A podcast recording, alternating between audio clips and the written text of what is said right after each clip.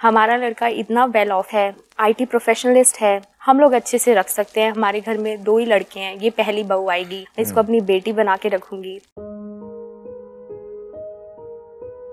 Arrange marriage थी। मेरे मामा आ, मेरे जो इन लॉज थे उनको जानते थे तो उनके थ्रू रिश्ता आया था। देखा लड़का पेरेंट्स ने देख पसंद किया। तो वो लोग फिर हमारे घर आए तो एक फॉर्मल मीटिंग हमारे घर पे हुई। बातचीत हुई सब कुछ ठीक था। उसके बाद ये डिसाइड हुआ। पहले सब कुछ स्मूथ था। घूमने गए, साथ में जाते थे। आप क्या पसंद करते हो, क्या नहीं? जनरल यू नो शादी का टाइम नज़दीक आने लग गया। कार्ड्स छप गए।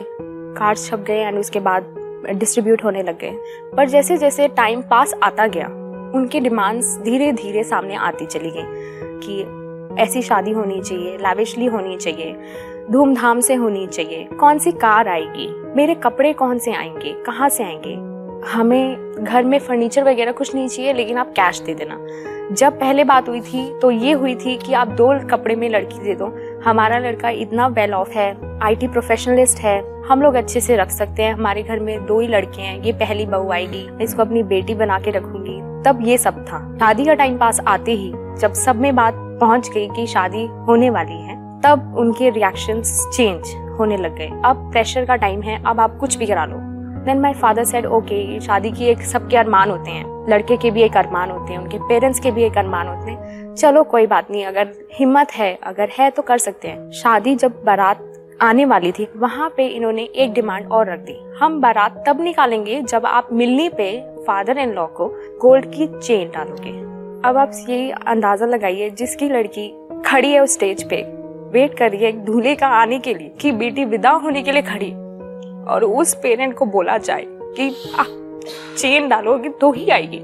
देन उस प्रेशर में ऑन द स्पॉट जैसे भी करके मेरे पेरेंट्स ने अरेंज किया। ऑन द स्पॉट उनको चेन डाली मिलनी करवाई बारात को अंदर लेके आए सब कुछ किया शादी खत्म हम लोग आगरा चले फिर घर में एंट्री करी तो मदर इन लॉ ने सारे गिफ्ट्स एंड जो कपड़े वगैरह सब खोलना शुरू कर दिया। ये साड़ी दी है। नेकलेसेस जो मदर इन लॉ को दिए या मेरे जो नेकलेसेस थे गोल्ड था, इतना हल्का नेकलेस दिया है, तेरी माँ ने, फूक मारू उड़ जाएगा अभी, तेरी माँ ने तो कुछ भेजा ही नहीं फर्नीचर नहीं दिया, मेरे को कुछ समझ नहीं आ रहा था कौन से एटमोसफेयर में आ चुकी हूँ। अब इसी से डील करना है मुझे, इसी में रहना है, इसी में सब कुछ करना है। क्योंकि जब मैं अपने घर से शादी करके निकली थी, मेरी मम्मा ने वर्ड्स बोले थे कि, बेटा लड़ के झगड़ के, बुरा मान के, कभी घर वापस मत आइयो। देन उसके बाद इनकी ऑफ़िस से कॉल आई। कि डेप्यूटेशन पे आपको अमेरिका जाना है तो मेरे पापा को बोला गया कि अमेरिका जाना है, अब आप इसकी टिकट खर्च कीजिए। तो मेरे फादर ने एक झटके में कह दिया कि चलो ठीक है बेटा, आप जैसे ठीक समझो।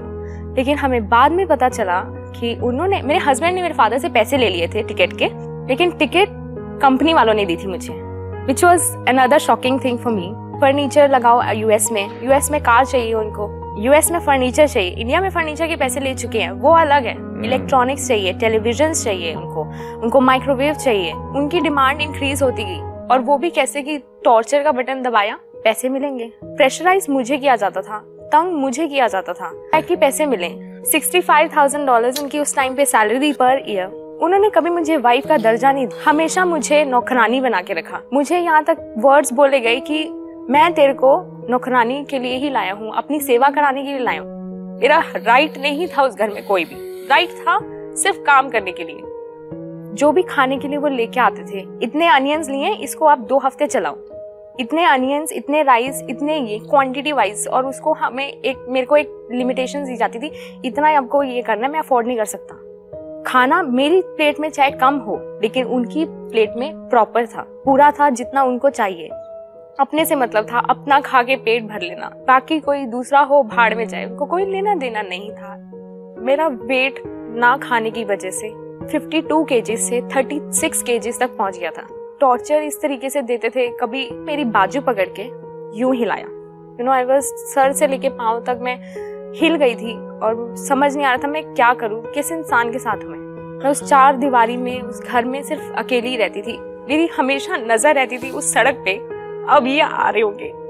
शायद आज इनका मूड अच्छा होगा तो आज झगड़ा नहीं होगा। आज ये कुछ नहीं बोलेंगे। आज इनकी कोई नई डिमांड नहीं होगी। सिर्फ़ उसी उम्मीद से मैं उस विंडो से बाहर दिखती थी। बट कभी मेरी लाइफ में वो दिन आया नहीं जब तक मैं वहाँ रही। वेरी वेरी ह्यूमिलेटिंग और ऊपर से मैं उसकी वाइफ हूँ वो देखभाल नहीं कर सकते थे। कुछ भी हो रहा है मुझे। उनको कोई लेना देना नहीं था। कोई नहीं, बुखार हो रहा है, ठंड में। मतलब एक इंसानियत के नाते ही कोई पूछ ले। लेकिन नहीं। उसके बाद उनकी डिमांड आई, जो घर हमारा दिल्ली में है। वो घर उनके नाम कर दो। ये डिमांड आई। फ्लैट मांगा तो मैंने सीधा सीधा अपने हस्बैंड को बोल दिया कि, बस, अब और नहीं, ये सब नहीं चलेगा। उन्होंने मेरा गला दबाना शुरू कर दिया, मेरे बाल खींचने शुरू कर दिए। हर रोज आके, तू क्यों नहीं देगी? तू क्यों नहीं देगी? तू क्यों नहीं कहेगी उनको? वो क्यों नहीं मानेगी? एक टाइम ऐसा था मेरी लाइफ में, जब मैंने सोच लिया था कि शायद आज मेरी ज़िंदगी का आखिरी दिन हो last breath of my life क्योंकि वो इतनी ज़ोर से उन्होंने मेरा गला दबा रखा आखिरी में मेरी सांस आना बंद हो गई मुझे सर में इतनी ज़ोर से दर्द और दिखना बिल्कुल बंद हो चुका था। जब उनको लगा कि अब ये मर जाएगी और मैं प्रॉब्लम में आ जाऊँगा तब उन्होंने छोड़ा। उसके बाद उठा के सीधा ऐसे फेंका। मैं ज़ोर से जाके ज़मीन पे गिर गई। दिन सारी रात सोच सोच में बिताई कि मैं अब क्या करूँ? क्या अपने माँ बाप को जाके कह दूँ कि आप सड़क पे रह लो मुझे घर दे दो? क्या मेरे हस्बैंड को घर दे दो तो ही वो मुझे सुखी रखेगा। तब मैं उनको ये सिचुएशन बताना नहीं चाहती थी कि वो बहुत ज़्यादा पैनिक हो जाएँगे। बताना चाहिए था, लेकिन मेरी मॉम तो वहीं पे दम तोड़ देगी। एक माँ के लिए बहुत मुश्किल है ये सब चीज़ें। दिन, एक दिन मेरे हस्बैंड ने फिर मुझे धमकी दी। मैं अब तेरे को नहीं छोड़ूँगा। अब तो सर यहाँ ज़िंदगी भर, मैं जा रहा हूँ। ऐसे आप कहाँ जा रहे हो? मैं तेरे साथ नहीं रहना।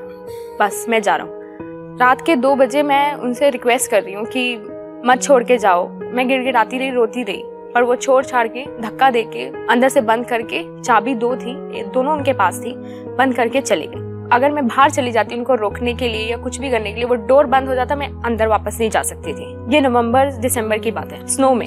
घर छोड़ने की पूरी प्लानिंग थी उनकी।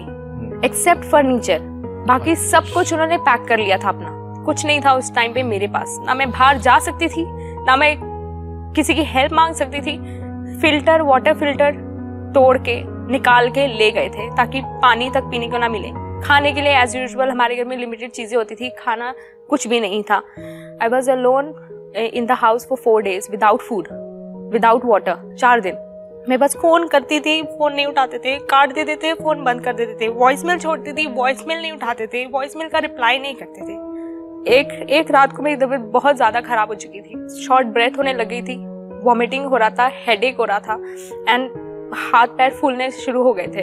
तो मैंने अपने हस्बैंड को फ़ोन किया कि मेरी मेरी तबीयत बहुत ख़राब हो चुकी है, मेरे पास खाने के लिए कुछ भी नहीं बचा है, कुछ भी नहीं है, घर में आप कुछ नहीं छोड़ के गए, आप प्लीज़ आओ और खाना तो एटलीस्ट दे जाओ आप। लेकिन उन्होंने रिप्लाई नहीं किया। मैं मतलब जीते जीते मर रही थी। फिर मैंने वुमेन सेल को कॉल किया यूएस के वुमेन शेल्टर कॉल किया। तब उन्होंने कहा यू नीड एमरजेंसी हेल्प हम लोग एंबुलेंस भेजते हैं, आप जाओ। तब मेरे पास पैसे नहीं थे। तो मैंने उनको बोला कि मेरे पास मनी नहीं है मैं अफोर्ड नहीं कर सकती हॉस्पिटल जाना। तो दे सेड कि नहीं आप जाओ हमारे लिए आप सबसे ज़्यादा इंपॉर्टेंट हो आपकी लाइफ सबसे ज़्यादा इंपॉर्टेंट है। सारा खर्चा हम उठाएँगे। देन मैंने अपने पेरेंट्स को कॉल करा उन्हीं के वहाँ से उनको कहा कि प्लीज़ आप आओ यहाँ पे सिचुएशन बहुत बिगड़ चुकी है। आप आओगे तो मैं आपको सब कुछ बताऊँगी। किसी माँ बाप को आगे से नसीहत दूँगा कि दामाद को ना पाले कभी भी। उसको बोलो अपनी कमाई में जो करना कर हमारे पास हमारे पास कुछ नहीं है।